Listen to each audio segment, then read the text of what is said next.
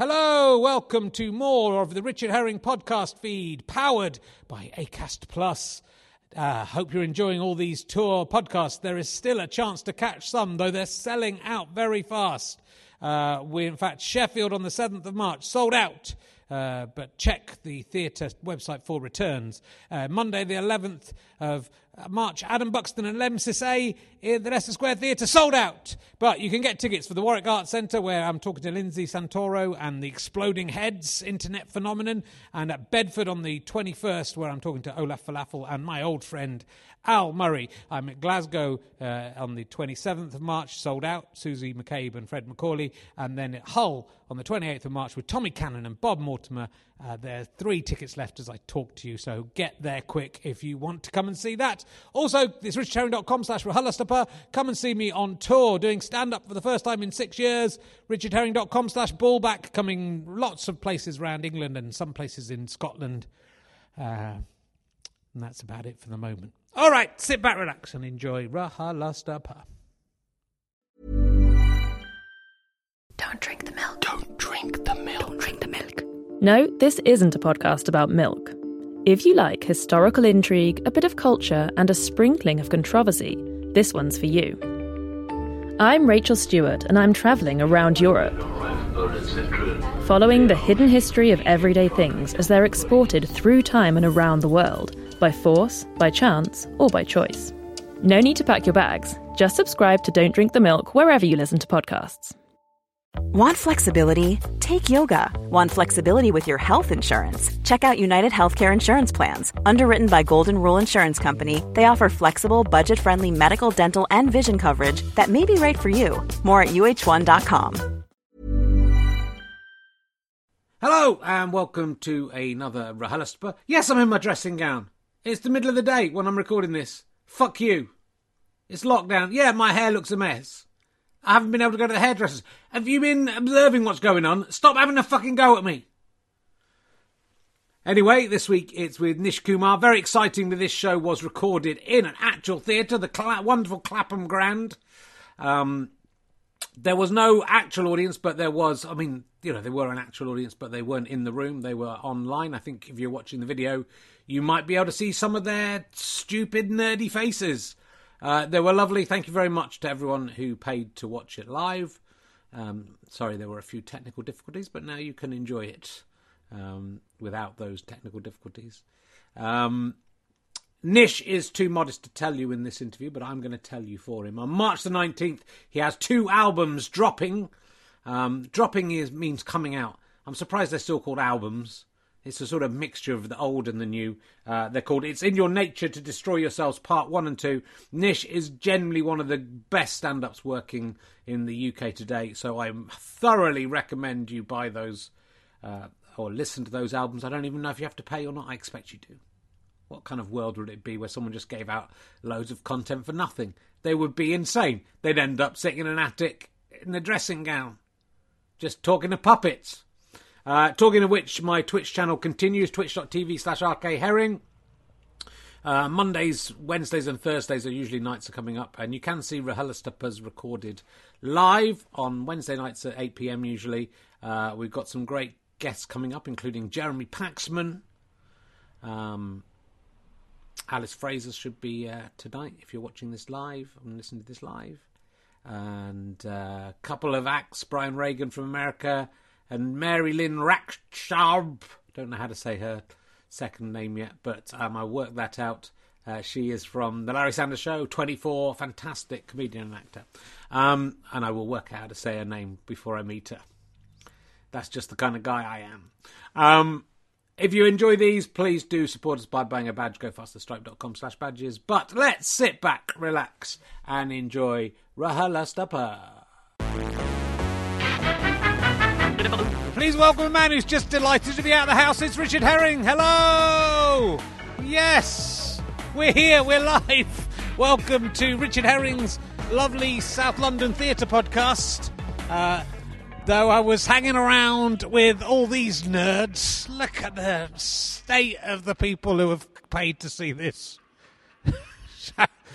and Sky Brewer is the only one who looks like a normal human being. The rest of them I'm not even sure about Sky. They all call it RHLSTP anyway, and they can do in the chat right now if they wish. Welcome. It's very exciting to uh, be out in a theatre. Very exciting to be doing this live. Anything could happen. I could say bum if I wanted, and no one could stop me. Oh, that's pretty much true uh, always.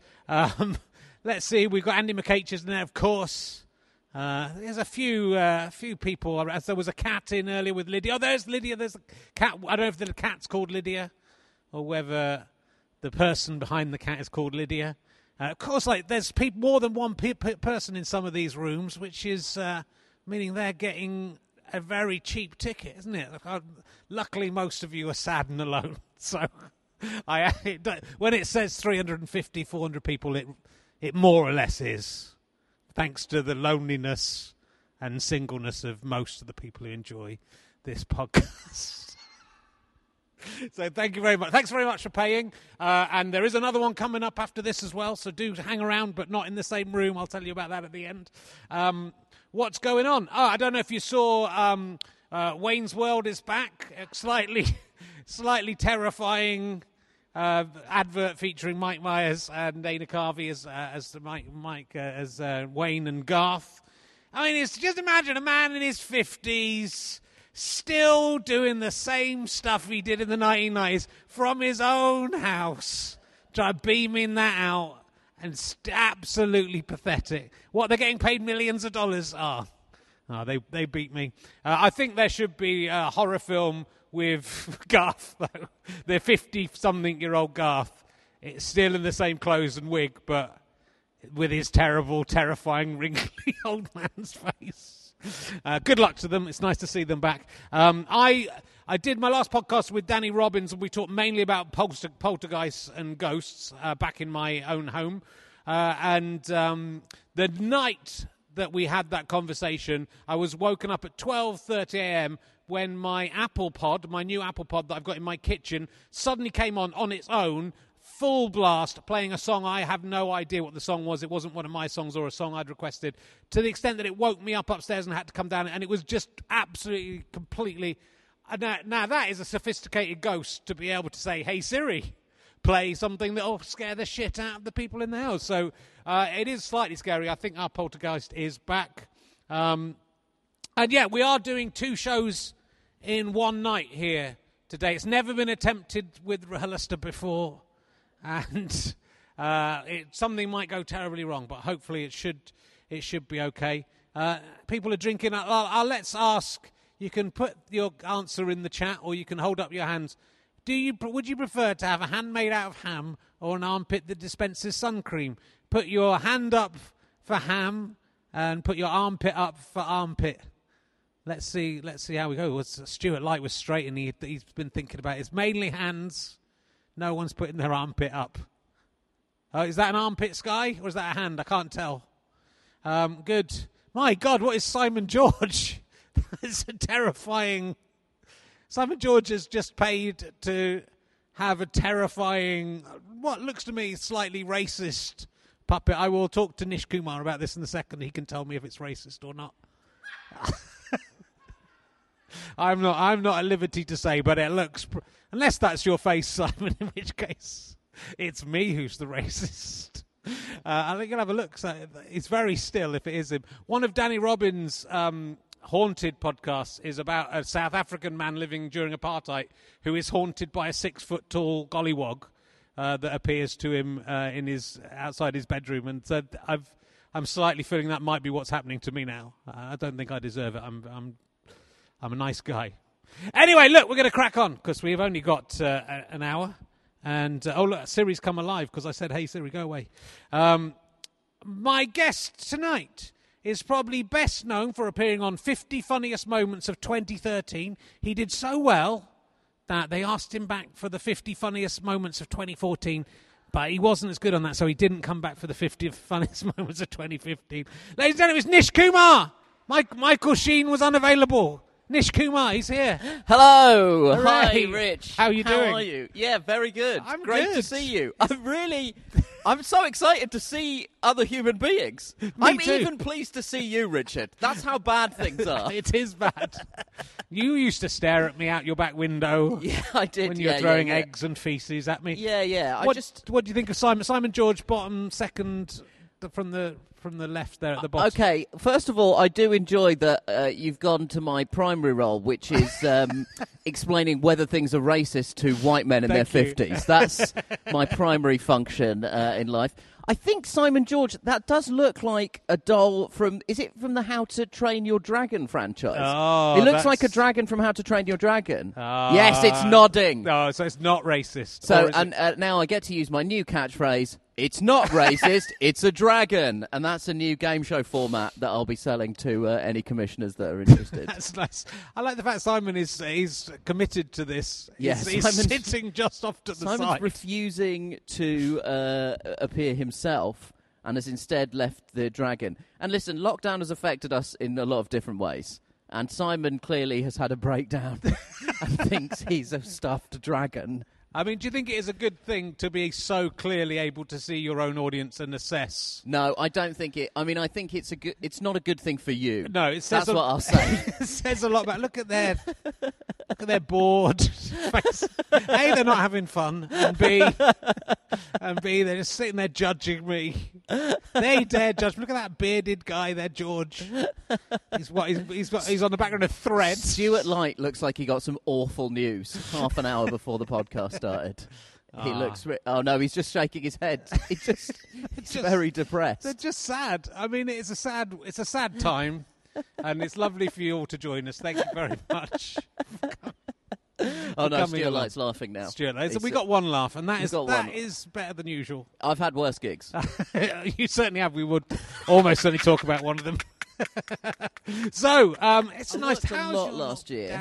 Um, so like when you were working a so it's weird being back here because this is the room where we were just talking about this before we started, but we did um, Kiri and Jayde's a musical show here. Uh, where they get comedians to sing songs from musicals, and we did a special episode. We sorry, we did a special show around the Buffy the Vampire Slayer musical episode, and like we, it was like it was amazing, and it was full for two nights. And then Joss Whedon, who created Buffy, turned up Brilliant. and watched, and like it was f- oh, oh, fucking amazing.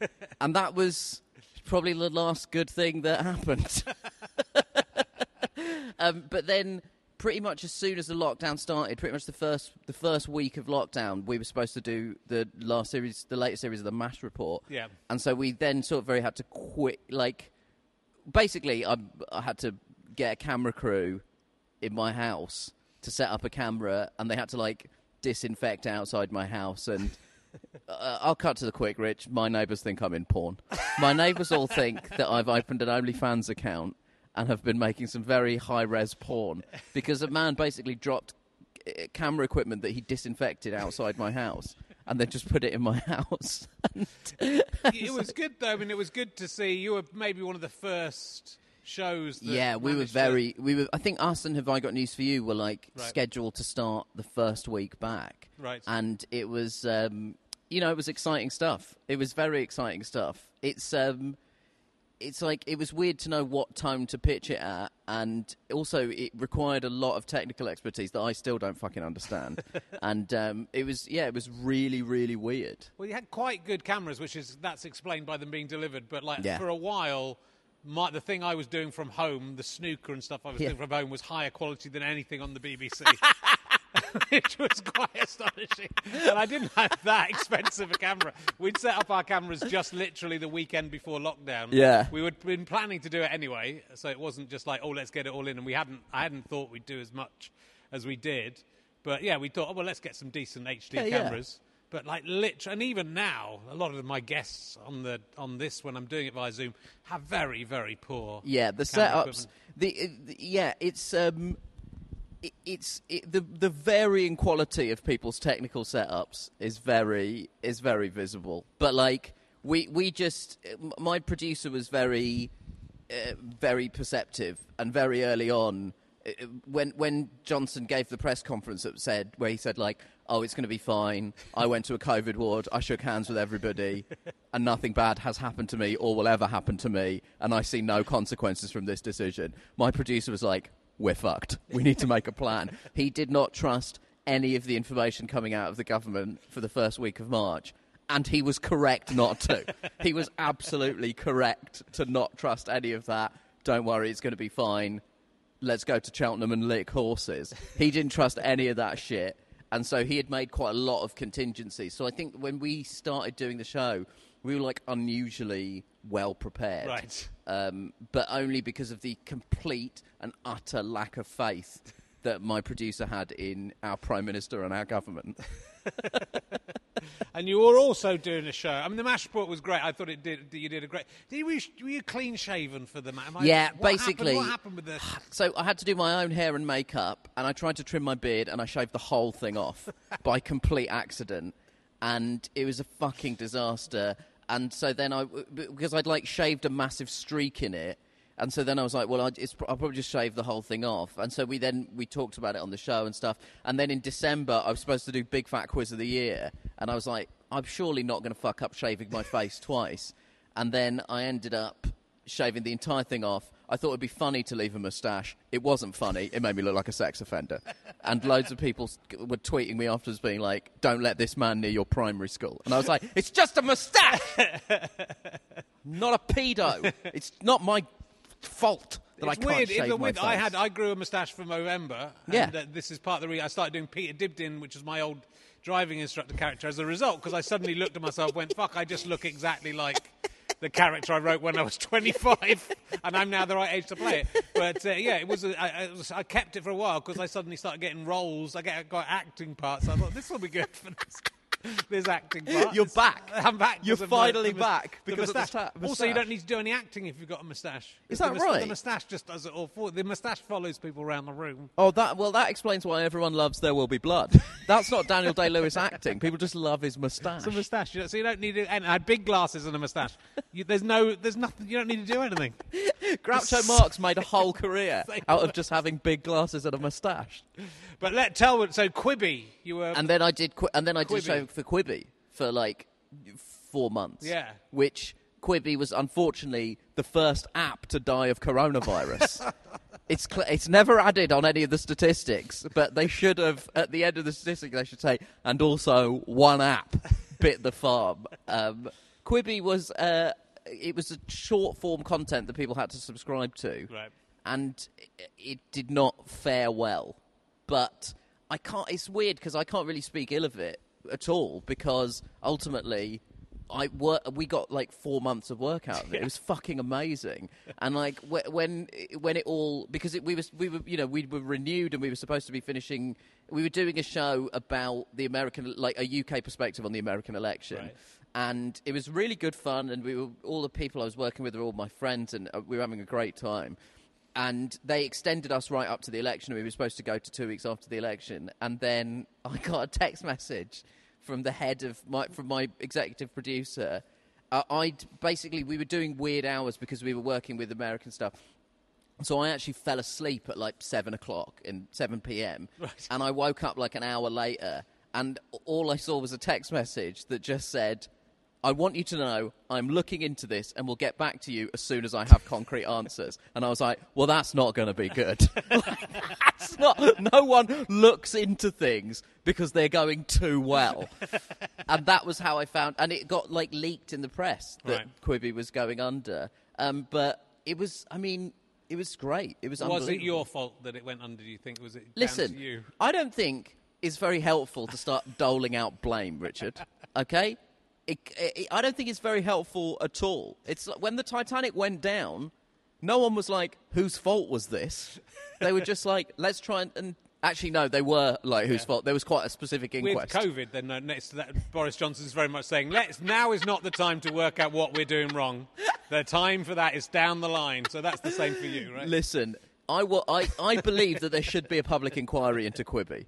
I believe that. I just think that at the moment it's a bit soon for a public inquiry. Let's give it 15, 20, 100 years. Okay, I'm delighted it failed Why? because not so much for you, but because um, Delighted it failed. hold on, my, my Ben Walker's trying to ring because I accidentally rang him. Um, because it was created by Jeffrey Katzenberg, Yeah. and he made the decision to cut the song "The Love Is Gone" from the Muppet Christmas Carol, and it was right. an incorrect decision. Yes, I do. I, I, I did read that subsequently. and yes. uh, and thus I think this is payback for his poor decision. and it's interesting that the minute Quibi went down, they discovered the actual footage. And they put that, it. so they, they're going to put, it, back. on. in- they're going to put right. it back in yeah, yeah, yeah, yeah, yeah. And that is all I can say. I think I thought when you said you were delighted, you had some sort of personal show business beef. But it turns out you're just angry about something that happened to a children's film 30 years ago. it's not a children's film. It's the greatest film ever created. I just saw it for the first time this Christmas. I'd never seen Muppet Christmas Carol. I you have to watch it, it, the with the love time. is gone in it first of all for it to make any kind of sense. Right, right, right. Otherwise, it's just nonsense. It's just a man talking to a load of puppets. But once the love is gone, it's back in there. Does that song explain why they're Muppets? Because I have to say, otherwise that film makes, uh, uh, or if anything, too much sense. Yeah, uh, it does. It explains everything. And come on, it's the. I think there should have been an Oscar for Michael Caine. It's uh, Michael Caine's greatest It's performance. a, bri- it's a brilliant movie. and there It's should a- have been an Oscar for Beaker as well. I, I genuinely yeah, believe Beaker it. is great. He's, he's only got a small part, best supporting actor. But uh, I, I noticed this year for the first time, just as he leaves in his scene, he goes, "Boop," and it's a very well timed. Oh, it's. I mean, it's a perfect movie. Like a Muppet Christmas Carol is an absolute. I am a frequent guest on Brett Goldstein's Yeah, film he loves it. podcast, Yeah. and Brett repeatedly says there is there's no such thing as a perfect film apart from a Muppet Christmas Carol. and I think, and I watched it over Christmas. I have to say, I agree. Good. And I think they should now veto any adaptations of other classic novels. or uh, like I really liked the David Copperfield movie. Yeah. Because again, I thought like, oh, that you know, let's do something fun with it. You know, let's get either Muppets or brown people. That's those are the only times. I don't want to see another fucking Pride and Prejudice. I don't want to see another fucking Ben Hur unless it's Muppets or brown people. If you get Muppets and brown people, immediate Oscar. That's an immediate Oscar. If Yeah. you've got brown people and if Dev Patel What about and 12 Years a, Sh- a Slave with the Muppets in it, with one, Well, one that'll- black person and the rest of Muppets? I'll accept that if the white people are all Muppets. Okay. That's the only way I think you could. That's the only way I think you could do Twelve Years a Slave. Or would it be better if, if the slaves are all Muppets? Would that make, would that make it more sympathetic? I to- don't know that it's the people who- possible for a Muppet Twelve Years a Slave to be any more or less offensive. I feel like once you've used the phrase 12 years a Muppet slave, is it 12 years, 12 Muppet years a slave? 12 years a Muppet slave. I think once you've entered into that Yeah. area, this you may as well just go all out and make them all Muppets. Okay. I think that once you, I think that there's no, I think that there's no value in like, oh, maybe it's less offensive if we do one of those two things.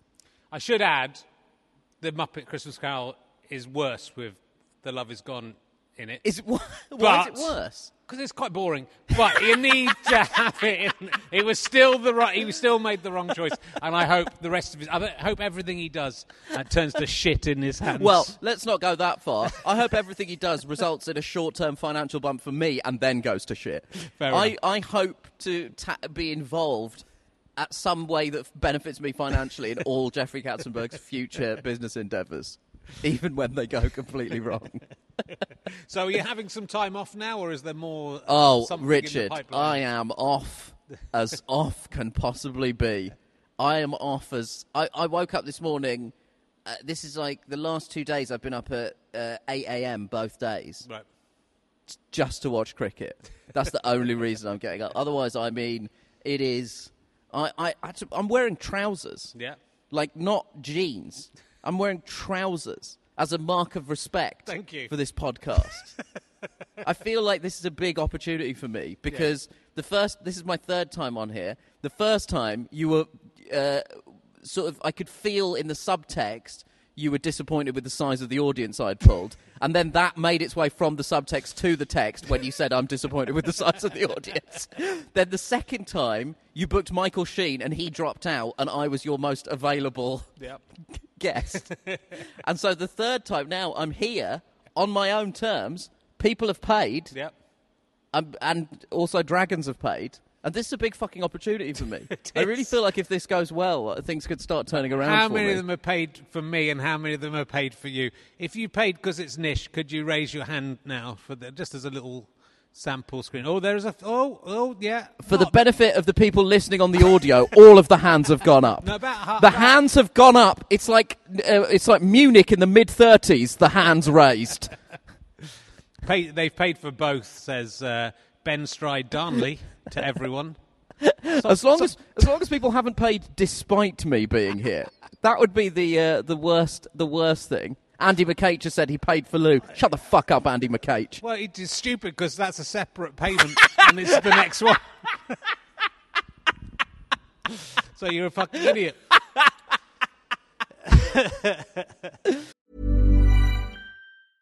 Normally, being a little extra might be a bit much, but not when it comes to healthcare. That's why United Healthcare's Health Protector Guard fixed indemnity insurance plans, underwritten by Golden Rule Insurance Company, supplement your primary plan so you manage out of pocket costs. Learn more at uh1.com.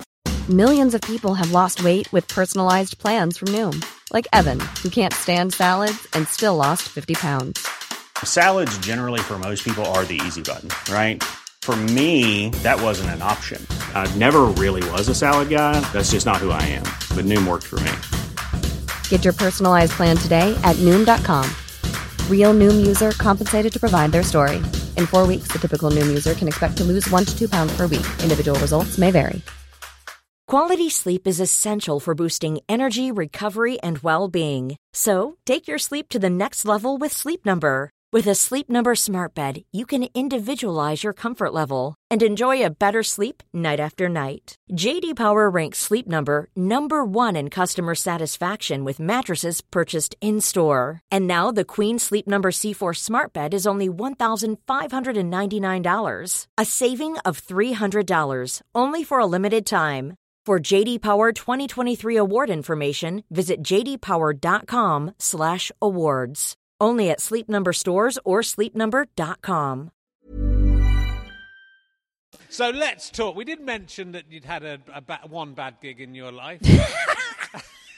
I've had Now one we're bad talking gig. about bad gigs. Otherwise, it's been 13 years of uninterrupted success. and this happened since You were have last on. one bad gig, and it dominates the news cycle for 24 hours. and I want to get it back in there. I want it to feature um, at the Lord's Taverners gig. Now, I was surprised to find out that this was an afternoon gig as I researched. yeah, it was an afternoon gig. Say what you will about me, but I can turn any room, Richard.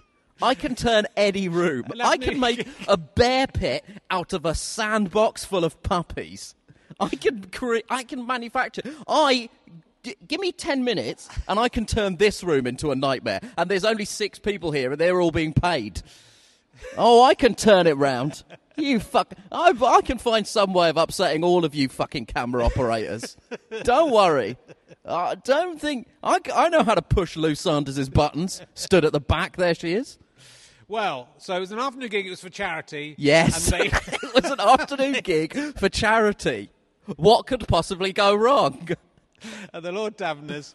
Um, and this is my favourite bit. Okay. I, I've, I haven't seen it. I've only read transcripts. Oh, have you only you, you haven't seen the footage? I haven't watched oh, it. you've got to see the footage, Okay, Rich. It's it's quite spectacular. I should have known this would happen when I. This is you. I should have known this would happen. now, before you read this, I will say that shorn of its context, this presents me in quite a negative light. Okay, I just want to I just want to get that in there. Carry on. I should have known this would happen when I agreed to do a set in front of people who colonised my ancestors. so it's okay. One man at the from the shouted back. That was ages ago. That's my favourite bit. That was ages ago. what about now? That was ages ago. That's his heckle. That's his I'm heckle. really pleased that. Okay, I'm not really pleased. I, I'm pleased that they kept they kept the transcript of that in because sometimes these things happen to me, and I think people don't believe that they happen to me, and so it's good that there was like you know documentary evidence. Look, the Lord's Taverners is a great charity, and they provide sport. It's all done through. It's somehow affiliated to Lord's Cricket Ground, and it's very affiliated to like the English cricket boards and stuff. And they provide sporting equipment to kids from low income families and uh, disabled kids. It's a fantastic charity, and like I've done loads of stuff with them before, and they have this big Christmas lunch every year, and I've been to the lunch before, and so I know the ti I know the crowd, uh, you know, and it is like it can be a little bit, you know, spicy, which is ironic given I imagine most of them would consider pepper to be a bit much. but like it's um so they asked me if I wanted to do it and I said yes. And um, the first couple of minutes went very well, which did not make it into any of the goddamn news reports at the time. No one talks about how much fun they were having on the Titanic before it hit the iceberg. okay? I've seen the film. They were having fun doing Irish jigs in the basement. No one talks about that. That's not in the Celine Dion songs. Um, and anyway, because it was going well, I thought, you know, it was like 10 days before the election in 2019. And I thought, you know, it's, I just thought, let's bring up Brexit and just see how it, you know, and there's a lot of like influence, because also it was so weird because like John Bercow was there. like, and so it was, it was, it was a strange old audience. And I just thought, you know, what's the harm? And also I sort of thought, you know, if you you know you may as well make jokes to these people. They you know these are these are people who are you know powerful and influential people. Surely they won't. And it's a charity gig. Like how upset can they get? Anyway, a man threw a bread roll at me. a man threw a bread roll at me, and the problem is it was um, it, it was not accurate. And so it I actually had to ask the audience because it had like rolled somewhere next to me, and it was so far away from me that I had to say, "Did someone throw that at me?" and Tim Key was there. There were other comedians there. Tim Key was there. Chris Addison was there. John Robins was there, and we were all. Miles Jupp was there, and there was a table of them right down the front. And I said, "Did someone throw that bread roll at me?" And I could just see Key's big moon face just looking at me, just nodding his head, going, "Yeah." Yeah, yeah. They that was someone threw that. Someone threw that red roll at you. um, and sort of all hell broke loose. And then um, a man dressed like Sergeant Pepper appeared, and he and he was like. I, listen, I've been asked to leave the stage before on many occasions, Richard. I don't mean to brag, but I'm quite bad at my job. And but this time, he was the most undignified thing because he just took the microphone off me and said, "Now is the time for the raffle." and it was, you know, and and so anyway, I sort of get off stage, and then it was like we all went out and got drunk afterwards. Like me and Key and Addison and Robins, there, there were a whole bunch of us went out and got drunk. And you know, when something happens in a room, you're like, you know, they they kind of have the right to boo you. Like if they've paid Yeah. for it, they kind of have the right to. Boo. I would draw the line at throwing bread rolls, but you know, also I would say if you're of a political persuasion that has supported a party that's resulted in massively increased food bank usage, possibly throwing food around is not the best look. Like the optics of that are suboptimal. But I, I didn't mind any of that stuff. And then when we were at the pub, I, somebody uh, texted me and was like, why are you in the fucking Daily Telegraph? and someone had filmed a video of it, Right. and it had it, it was on the Telegraph. And then the next 24 hours was absolute chaos, Right. um, because it was like, you know, it was it was it was on all the press. My cousin in Singapore phoned my mum to tell her. That's how my mum found out. And like within 24 hours, you're like, and then the as usual with these things, it's like it then spirals out of control, and then the death threats start, and suddenly you're like, and so there's a certain like level of death threat where you're just like, that's fine. There's a certain level of death threat if you're like. If you're like a like woman or a person of color or uh, someone from the LGBTQ community, if you do anything in the public eye, there is a certain level of death threat that you have to just let slide because otherwise you would do nothing else. otherwise, your job would be comedian slash death threat administrator. so there's a certain level that you just have to like, if I may use a cricket terminology, just leave outside your off stump. Like, just let it go past. But then there's like a couple of points where like a couple of them got quite specific and then it also like it, your kind of mental state gets quite addled because then journalists start calling you from uh, unknown numbers. And like I don't know how these fucking people get, and they weren't calling my agent; they were phoning my my personal mobile phone. Right. And then when you ask them how they got the number, they're like, "Oh, you know, I just picked." it." And you're like, "What the? F- who the fuck is passing around my phone number?" And then, and then, the pro- and so then there's a certain point where you're like, my agent was like, "We got to speak to the police about this." So then the problem is you have to you have to talk to a policeman who's like, "So can you tell me what happened?" And you're like, "Well." It all started with me being pelted with bread. and I don't think I've ever respected anyone more than the policeman not just immediately laughing in my fucking face. Like he, the fact that he got through that meeting with a straight face blew my mind. But it's just it's it's just really weird, and you sort of see how the the news cycle works, and it's like I don't have a better metaphor for it than this, but the way that these kind of culture war style things happen is that you you know they start they get picked up and reported by the kind of respectable end of the conservative press and then it's like a human centipede effect where it gets like shat into the mouth of then the like talk radio people Yeah. and they swallow it down and then they shit it into the mouth of there's got to be a better metaphor than this. And then they shit it into the mouth of these sort of like uh, you know right-wing pundits that sort of do the talk show circuit. And by the process of the digestion and the shitting and the digestion and the shitting by the end it comes out that i like walked on stage and was like right everyone who voted Brexit up against the wall, I'm going to shoot you. and in the meantime, I will be masturbating over this picture of Lenin while you all line up.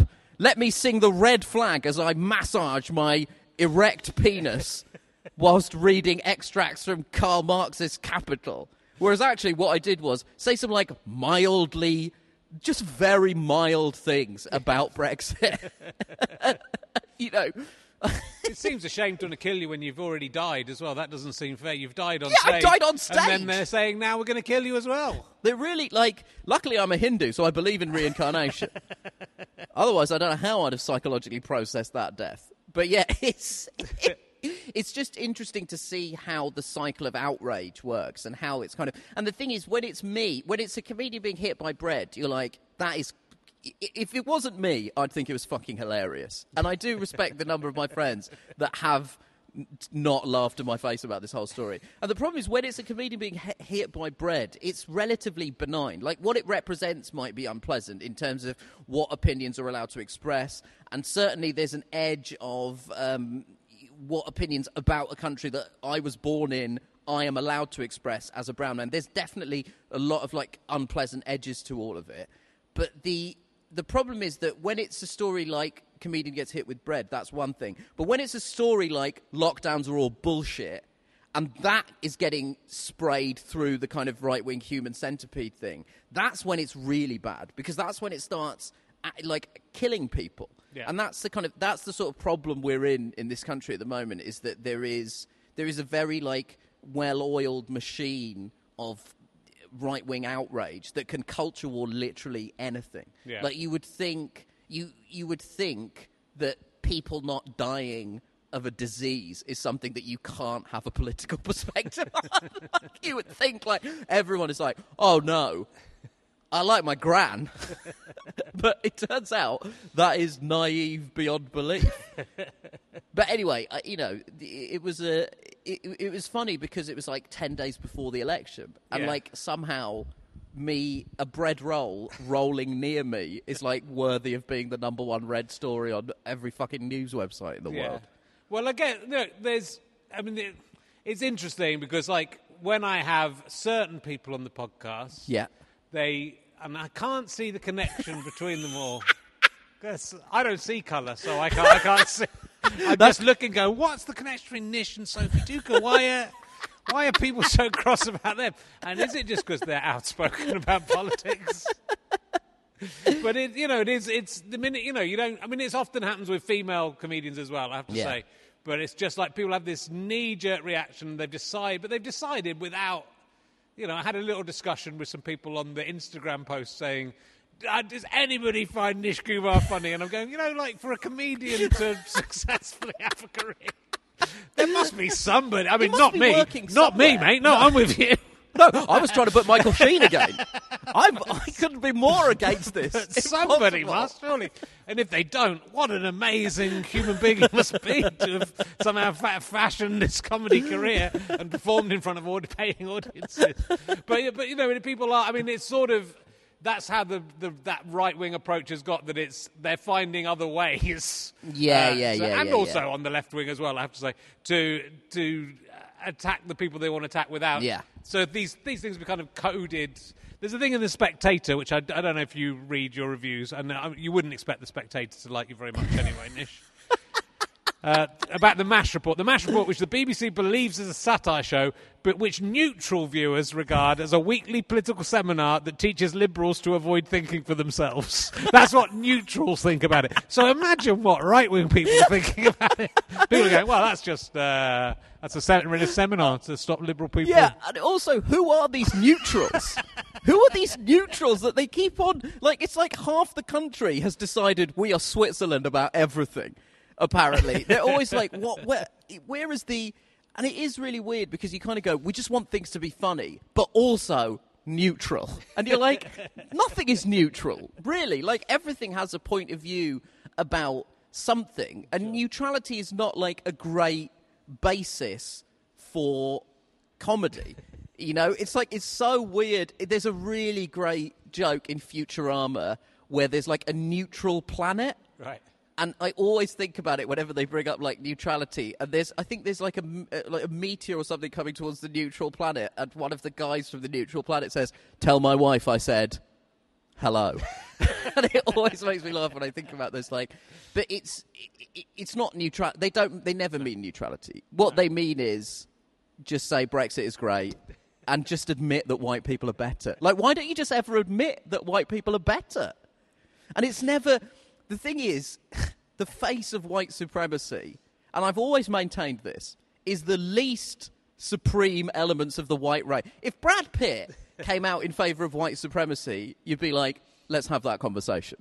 If Brad Pitt and Amy Adams were white supremacists, I'd be like, fair. Fair. Let's have the. Well, I don't agree personally, but let's have the conversation. But it's always these like scurvy faced motherfuckers that look like bits are falling off them when you're not looking. Like it's all these like weird Mr. Potato, partially reassembled Mr. Potato Head dudes. Yeah. But I mean, listen, the spectator is entitled to uh, their opinion, and I'm entitled to um, my opinion that I wouldn't wipe my ass with the spectator because I believe it would try and have my anus deported. The Spectator also suggested that you want more racism because your livelihood depends on it. So if you think about it, if racism was sorted out, what would you what would you do then, Nish? yeah, it's. I mean, So you for, uh, are ferment, I think you're going out fermenting racism. Yeah, yeah, I- in order that you can still work. That's I have tried to like I'm like operating like a producer style scheme here where I'm like trying to like game the entire system. For me, someone like Martin Luther King, I'm always like I have a dream that we will never be equal. I yeah, it's amazing. Yeah, you, you know, it's that thing of like, what would you do if the, what would you talk about if there wasn't racism? You're like anything else, any of the many things that I would like to talk about. There are so many things that I would like to talk about. And but also you do talk about yeah, I know. So it's just like just bullshit. Watching live at the Apollo, that wasn't about it's really it is just um, yeah it is very strange because it's it, there's a lot of intellectual ins- uh, inconsistencies in the things that they're saying Yeah. because they're sort of saying that one one element of the critique is um, listen p- comedians should be free to talk about anything but these comedians shouldn't talk about that. And you kind of go, I can't believe that you guys can't see the inconsistencies in your own position, but they can. They're just, you know, it's all, it's all. Unfortunately, we're in a place where the media landscape is dependent on outrage in order to generate revenue, and that's sort of that's a problem. I Yeah. think in terms of the coverage. And Well, we're I'm- also in a media landscape where, and if you think about, if you just think about the volumes and the way, I mean, you you know, if you think about the divisions that are created politically, you're sort of talking about like the Guardian and the Independent. The BBC is kind of caught in between everything, and then the kind of other side of it is the Telegraph, the Mail, the- you know, the Times. If you think about it, you, you look at it, and if you were in favour of impartiality in the media, you would look at it and go, "Ah, there's a overcorrection the other way." Yeah. In terms of where the British press is, and I, I am in favour of balance in the press. I- think part of the problem is at the moment we've got the balance very wrong and we're skewing hard the other way. You know, outside of the Guardian and the Independent and the Mirror, if you look at the rest of the printed press, it's definitely skewing in one direction, and we definitely saw that in terms of Brexit, and we're definitely seeing that in terms of the way the lockdown is being written about. I mean, there's been some excellent journalism actually in the Times covering, certainly in the first couple of weeks in March, covering how you know Johnson was missing Cobra meetings. They weren't. There's a lot of really good journalism that happened in the first couple of weeks, but it's sort of more the op-ed pages where, you know, I just I find no one likes lockdowns. That's what I think is f- mad when people are like the pro we're anti-lockdown you're like yeah fucking everyone's anti-lockdown mate none of us are having a good time i'm bored of wanking that's how bad lockdown has got it's you know it, it, no one's in favor of it but i'm i would rather that we all just lock down than have a bunch of people die like surely that's something we would all be able to but then you say that and you get called a cuck Well, it's, you know, you want something to be true enough. I mean, there's a lot of uh, politics of sort of belief rather than of fact now. Yeah, And sure. Again, maybe on both sides. And uh, and if you want something to be true, then you can sort of convince yourself that it must be true. Yeah. And no, yeah, like you say, nobody. I don't want to be in lockdown. I can think of lots of reasons, arguments why I shouldn't be in lockdown. and I'm grudgingly. I would like the old people whose lives I'm saving to say, "Hey, th- thanks for doing that. We're not going to have Brexit anymore." So as a little thank you to you, I'd like that to happen rather than them getting away all the time. But um, no, I'm delighted to. I'm delighted to be saving their their lives. I'm Yeah, you're welcome, oldies. you're welcome. I, I, I, two comedians have been mildly inconvenienced. Not really financially. Actually, they've both done fine out of it. But they've been mildly inconvenienced. To be honest, I live in the countryside. It's the same. It's the same as a normal. Are normal we year to me. disaster capitalists? Yes, I think we are. well, it's been all, it's been all right for me, and that's all. That's all I can care. That's all I can. Yeah, I've done pretty well out of it. Thanks, thanks Zoom. Your new corporate sponsor, Zoom. Zoom. Turn your screen off when you're going for a shit. Zoom. So let's. Uh, well, look. I also. I, I don't know if I've really picked this up before with any of the many alumni of Durham University. Yes. But your little group from Durham University seem to have done pretty incredibly well. There's Yeah, a- there a was sort of like- golden period of comedy that. Yeah, it's funny. There were just a lot of people uh, seemingly at that university at the same time Yeah. that all were interested in pursuing comedy careers and then have successfully managed to do it. It's I don't really I, I have no idea why that is. I- I- I- but you know, it's amazing. I mean, like I mean, it's never happened before because all the funny people go to Oxford and Cambridge. So it's uh, it's, it's incredible.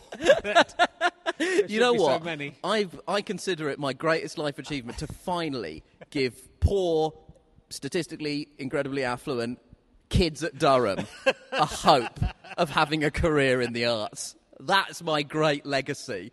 It was just really weird because I, in my year group in the Durham Revue, Ed Gamble and Tom Neenan were in it, and you know, then the year below us, there were two, kind of two years below us that made up the sketch group Massive Dad. So that's Yeah. Stevie Martin, Tessa Coates, Liz Smith. We were all just um, we all just happened to be there at the same time. And Do you think? I mean, I think because the same thing happened weirdly at the period I was at yeah, because your Oxford Revue is Yeah. like you're loads of you still like, like Munnery. Ar- Armando Iannucci and Yeah, right. Stewart and Al Murray, uh, Kevin Cecil, Andy Riley, who fantastic successful was Sally writers. Phillips in it around Sally? Phillips yeah, was yeah. around. Yeah, so Dave Schneider. So there was just there was. I think like if if you suddenly have a little explosion of interest, Yeah. somewhere, and it's the right group of people. And many more people as well, actually. To be, to be fair, uh, you know, I think it, it just everyone really focused in, and we all kind of left thinking, "Let's give this a go." I definitely And, uh, think that it's yeah. I definitely think that it's maybe I'm being slightly I'm slightly soft selling it by saying it was just a weird coincidence because it definitely helped because like Ed Gamble certainly when we were younger like understood like I wanted to do comedy Yeah. but I didn't know what that in, you know that it, to me it was like saying I want to be a magician like it didn't uh, it didn't have any you know, th- there wasn't any practical understanding of how you went about that. But certainly when I met Ed, he had already been to Edinburgh, Right. and so he already understood that you know there was the fringe and that you anyone can take a show there. And then also he understood that there were like you know the circuit, how the circuit works, and there are these weekend clubs that you can go and do, and you know he he d- definitely meeting him helped me understand the actual practicalities. He was much more forward thinking than the rest of us at the time in terms of the fact that he'd actually looked into how some of these things worked. Yeah. And like people got agents and that, that I had no fucking clue about any of that stuff. And so it definitely helped for sure. And then, but going to Edinburgh, and that's one of the best things the university helped us do. And it, it's one of the reasons that you know, I it's it's very difficult for me to discount. I would love to mythologize myself as being this entirely self-made person, but that's absolute horseshit. And the fact that I went to university gave me the opportunity to go to Edinburgh. And when I went to Edinburgh, and the university would give us some money as well to go up there, which massively helped us. And being in Edinburgh, you you suddenly are like, oh, okay, I kind of roughly see how this works, and it definitely it, it massively helps to come through with people at the same time. And then when you actually start, what really helps is like having some friends who are doing it at the same time, just so that you can all reflect on like what you're doing and how you're doing, and it, it- having contemporaries who are uh, going through the same things as you at the same time is really helpful and really it was an invaluable thing for Yeah, me. Yeah, and I think people think that you know I think they people think that happens a lot at, from universities, but I don't think it. that The, the student comedy, Yeah. every now and again it'll flourish and create something. But there's a lot, certainly in Oxford, everyone goes, oh, everyone just gets on TV. Yeah. there was probably 20 years between the last successful thing from Oxford and and sort of the the growth of all the, the people who came out of at my time. Yeah, So- absolutely. And even now, the chain, the, you know, the assumption was that if you had a successful enough Edinburgh, you would just get a TV show. But even that's completely changed, Yeah. and that's gone completely out of the water. And there was a time where winning something like winning the award at Edinburgh would like automatically give you a TV show, and even that now doesn't exist in the same way. And everything's definitely changing. And so, but the most important thing I think is like having the support of people that have known you for a long time Yeah. and also stops you from becoming a dickhead. I, th- I mean, I think I think it's definitely stopped me. But I guess also if there's a, gr- as a if there's a few groups and there's a little bit of competition in it, and and you see someone do well, and that spurs you on to do some, yeah, I something think well. I think yeah, I think probably we don't talk enough about the helpfulness of competition because I think it's more interesting and it is also in some ways more important to talk about the sort of toxicity of competitiveness because if you I've always thought the healthiest way to frame it is that you always want to keep pace with your friends. Yeah. I think when things get unhealthy is when you think I have to beat them or I have to be ahead of them or I have to win in some way. But for me the the challenge and the way that it helped me out was always trying to stay keep pace with my friends. Yeah. Also, if they become r- much more successful, you know, it's really annoying. like Armando Iannucci's done, David Copperfield, Peter Baynham's, Borat, Stewart Lee's doing all right in the Alma. Fucking hell! I'm doing this. There, there's no one in the theatre. doing this to the next guest. Right, before there's, we still got a bit of time. I wanted to address this with you. Your Wikipedia entry Yeah. does not know how old you are or what your birth date is. Like you're from medieval times or something. Like someone like medieval monk, it would go born in tw- when you know 207 or 208. We're not sure. Your Wikipedia page doesn't know what year you were born in. It says born 85 or 86. It's really funny. I, I've, I've seen it. There was also a period afterwards. After after Breadgate, as I'm now referring to it, where my Wikipedia page temporarily had a controversy section. And if you're a male comedian and your Wikipedia page has a controversy section, let's face it, it's normally one thing that you've controversied. And I thought it was very funny that for me, my the closest I get to controversy is having one bread roll thrown near me at a charity luncheon. Um, yeah, I don't know why that is. That Do you it want says to clarify when you were born? No, I refuse to. It's also what's weird is that if you Google me, you can see my full date of birth. So I don't know why. Uh, what I will say is my Wikipedia page is harder to edit than most people's because it got my Wikipedia page basically got hacked by my cousins. My, my I've got a 14 year old cousin and a 16 year old cousin who live in Australia, and they've. I mean, I'm very. I've loved them very dearly, but they're also fucking douchebags because they found out that I had a Wikipedia page, and they found out that anyone can edit Wikipedia. And all hell broke loose. And they changed it so that it said something like, I weigh 3,000 billion tons, and every morning I stick a potato in my butt. And they said I was best known as Madam Lily, which is what they call, they've called me Madam Lily since they were young, which is not, I assumed as a reference to some Australian television character. And my uncle said, I just want to tell you, it's not. They just uh, the the girl just started calling me Madam Lily when she was about six years old, and they still call me Madam Lily now. And so it was, um, yeah, it was it was it, in the top of my Wikipedia profile. It said Nishant Nish Kumar, better known as Madam Lily. And then I talked about this on Zaltzman's podcast on the Bugle. I mentioned this, and the Bugle's fan base. I mean, it's not unlike your fan base, Richard, in that you can't dangle the carrot of Wikipedia edits in front of these, no offense, fucking assholes. And so, for like a day, my Wikipedia page was so heavily molested that it now is can only be edited by Wikipedia approved moderators, which is why I think once my date of birth just got once a piece of information has just snuck under there. David Trent edited my Wikipedia page years ago to say that I so there's like loads of facts about my I don't know if this is still current, but there was a period on my Wikipedia page, even like six or seven months ago, where there was loads of like facts about my career, and then it just said da- he replaced David Trent at the charity chuckle in 2011 or something. And the thing is, basically every piece of information that was verifiable that got in under the wire before the the iron curtain of Wikipedia moderation came down is now just gospel in there. And unfortunately, one of the pieces of information that didn't make the cut was the year that I was born. But I was born in 1985. If that helps Right. anyone further It's good to know. It's good to know that you're not like one of the uh, obscure Caesars. We're not quite sure when he was born. we feel he died in 1859. We're not sure. I've, well, uh, Daniel Kitson is listed on Wikipedia as a known recluse, and I actually think that I have now gone one up on him by it not being clear when I was born. But your own website is also very lazily put together.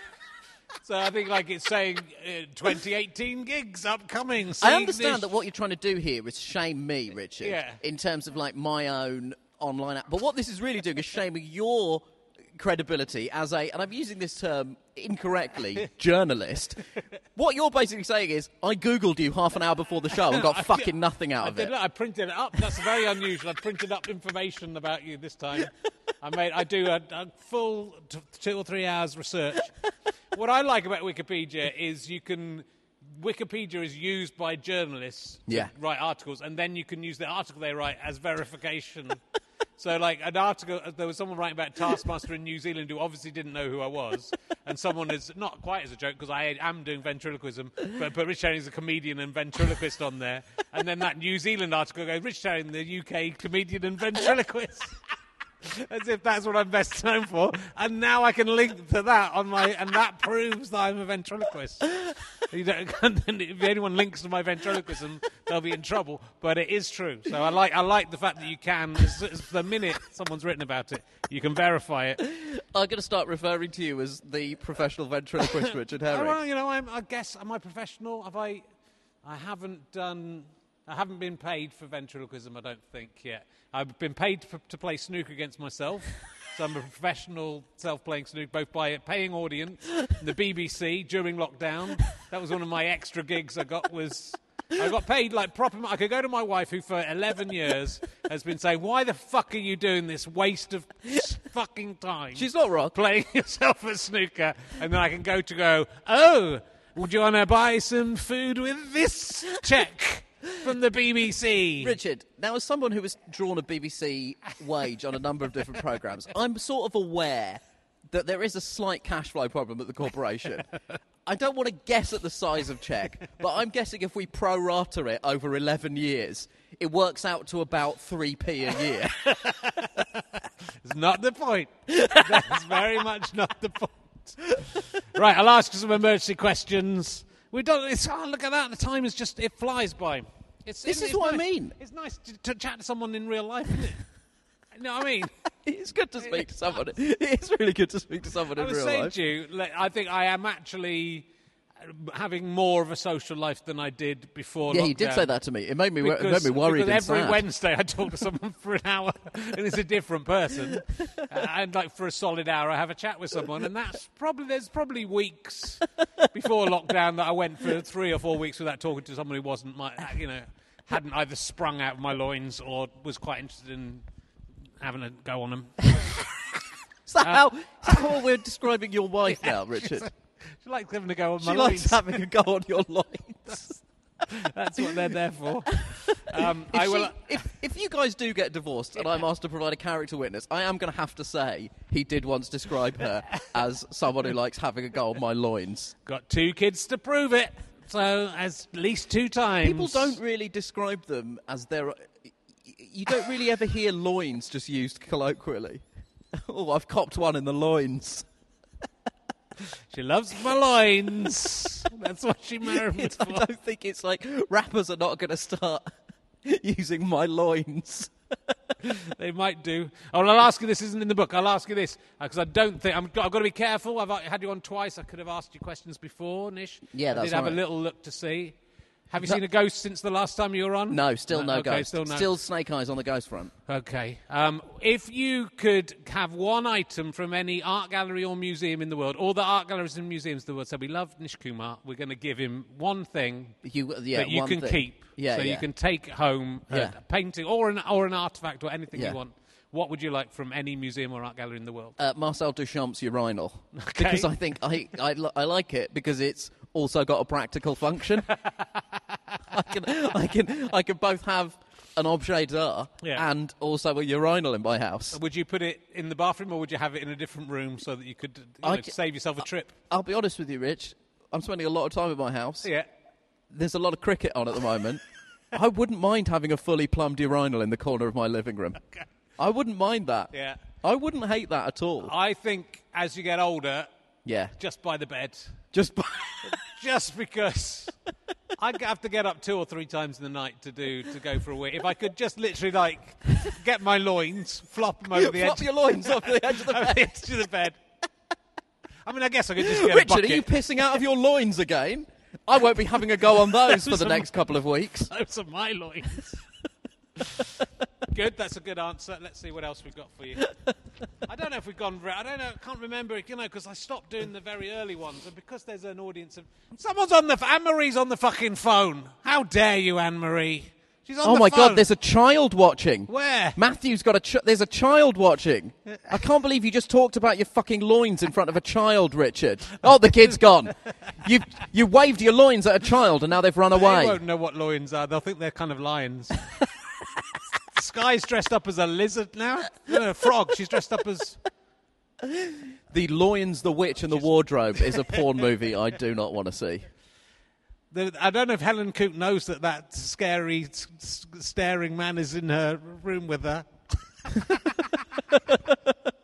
Helen Coot looks very nor- like a normal person, and there's a terrifying spectral figure beside her who seems to have horns. Oh no, it's the yeah, thing behind it him. was. There was a clock behind him that made him look like he had devil horns. Oh, sorry, mate. I'm sorry. I've, I've embarrassed you. Um, good. You, you know, you have these emergency questions to avoid awkward pauses. Yeah. But you've now created more of a shuffling pause. That's what I like. I'm going to ask. I'd say I don't know if I've asked you the very early questions. Um, Have I ever asked you if you prefer to have a hand made out of ham or an armpit that dispenses sun cream? I don't know. It's hard for me to say because I've listened to this podcast for quite a long time. You've thought so I can't remember. I think I've probably thought about the answers quite a lot. I've got uh, Jeremy Paxman on in about three weeks' time. Oh, really? And I want to just, uh, I'm going to do it quite sensibly, but then at the end ask him that and go, answer the question. When he goes, what are you talking about? Answer just, if that one just comes out of nowhere. Answer the question, Come on, Jeremy. It's a come on. simple question. Which is it?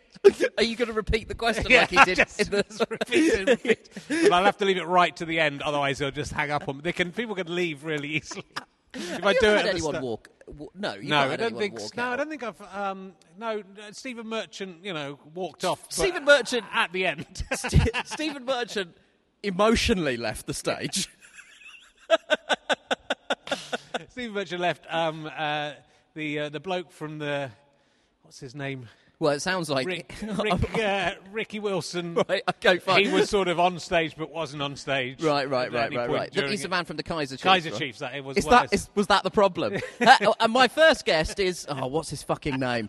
Oh, he's probably best known for he was in that band. Oh, not sure. Franz Ferdinand. Yeah, I don't know. One the of them. That's the danger. that's the danger. Um, uh, what's the what is the answer? I'll, I'll practice now. What is your answer? Hand, hand, or some pretty much? But it's Oh. a simple question. Stop evading the question. I can't believe you're using me as a dry run for Paxman. Last time I was just meat in the room replacing. I was just meat in the room replacing Sheen. um, I would say I would prefer the uh, armpit that armpit that dispenses sun cream Interesting. because here's the thing: I always forget sunscreen because I I have uh, nature's sunscreen, Yes. melanin, and I until I went to Kenya, I didn't think it was possible for me to get sunburn. I genuinely thought it wasn't possible for me to get sunburned. Okay. And then I was I was doing the travel show that I did with Joel Dommett, and I said to him, like it was you know it's, it, we were in it's the equatorial sun, like it's the, the sun in Kenya is not fucking around, and uh, after about like a half an hour of us being out in the sun, I said to Joel like, I, I think I've got eczema, and he was like, No, that's sunburn. like, it did make me feel. I understand now why white people are so angry. Yeah. It just makes a lot of sense to me because externally it feels like it's all going very well for you, but when I had sunburn, I was like, Get them out, send them back. so yeah, I would like the. Um, whereas you know, I always have ham. Yeah. I always know I need ham, I, so I always have ham in. Yeah. So I'm never short of ham. Whereas- Someone on uh, Twitter today was discussing it, uh, asking and said that he would rather. Do you feel good about your legacy, Richard? He was saying you'd rather. I haven't asked this question for ages. That's why it's interesting it's come up again. He was saying he'd rather have the ham, made of ham, because he could sell that what? uh, and make money from the ham. And I just think, how, who would buy? Like it's only a hand for each month. You know, who would buy someone else's? Ham Oh, hand? I would definitely not buy someone's ham but then, hand. but then also, then I, but then, then I thought, you know, when you're buying ham, it's sort of worse than someone else's ham. hand, isn't it? so I guess oh, I wouldn't eat someone's hand made of ham. Oh, some dead flesh of a pig. Yes, I don't know. Yes, can't. Yeah, bring that in. I think that if you've, um, I think that you lose the right if you've ever eaten a kebab, Yeah. and not from like, and not from if you've eaten a kebab. I'm not talking about kebabs. That's I'm not pronouncing it. I'm pronouncing it incorrectly deliberately. I'm not talking about like something that's like inherited from like Middle Eastern cuisine or Turkish cuisine or even like South Asian, Indian, and Pakistani kebab. I'm talking about a kebab. Yeah. If you've ever eaten one of those, you can uh, you should eat stuff that's on the floor. like sometimes I'm like, oh, this has fallen on the floor, and then I'll remember that I ate what's definitely a rotating skewer of ass meat, and I just was like happily wolfing that down. Yeah.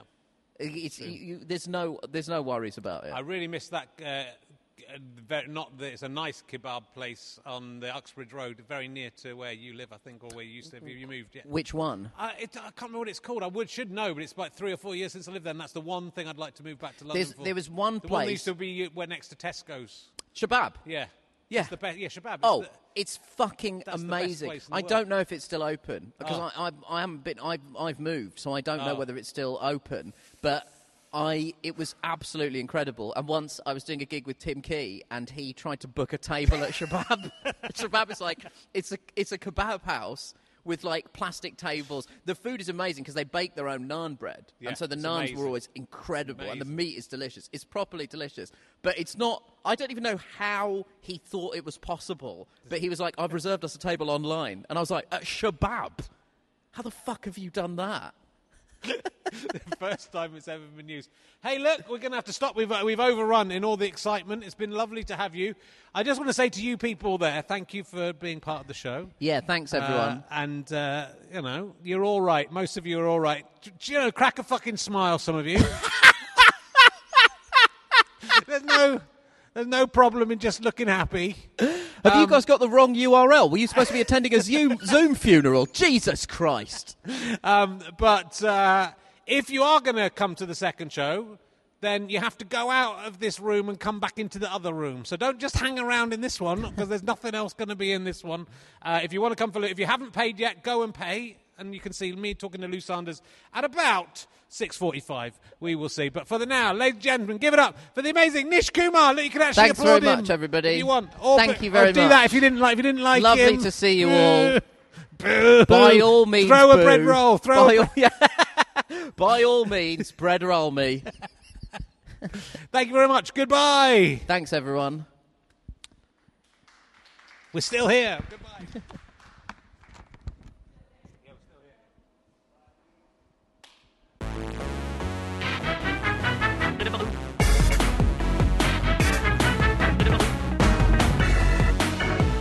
You have been listening to RHLSTP with me, Richard Herring, and my guest Nish Kumar. Thank you to Pest, who keep providing the music for us, even though we've asked them to stop.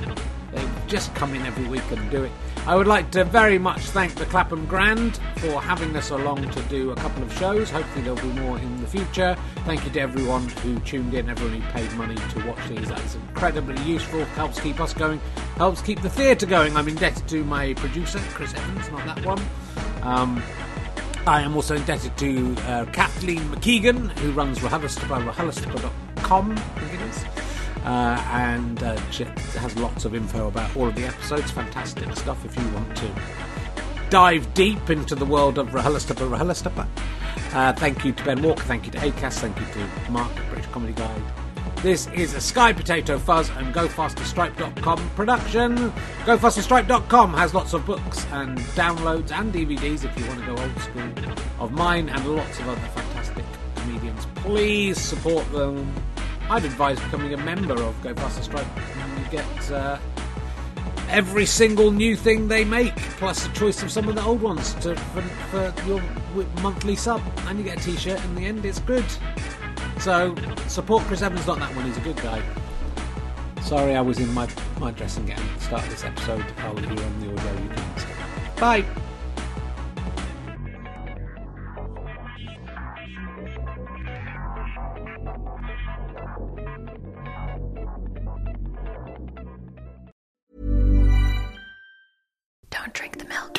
Drink the milk. Don't drink the milk. No, this isn't a podcast about milk. If you like historical intrigue, a bit of culture, and a sprinkling of controversy, this one's for you. I'm Rachel Stewart, and I'm travelling around Europe, following the hidden history of everyday things as they're exported through time and around the world, by force, by chance, or by choice. No need to pack your bags. Just subscribe to Don't Drink the Milk wherever you listen to podcasts. Thanks very much. RichardHerring.com slash RHLSTP for those remaining RHLSTP dates. RHLSTP. And RichardHerring.com slash ballback slash tour to find out all the tour dates for my upcoming stand up. Would love to see you at those ones. Please book tickets if you can. All right. Enjoy another podcast. Don't listen to anyone else's podcast but mine. Stay faithful. And I'll uh, see you on the next one. Bye.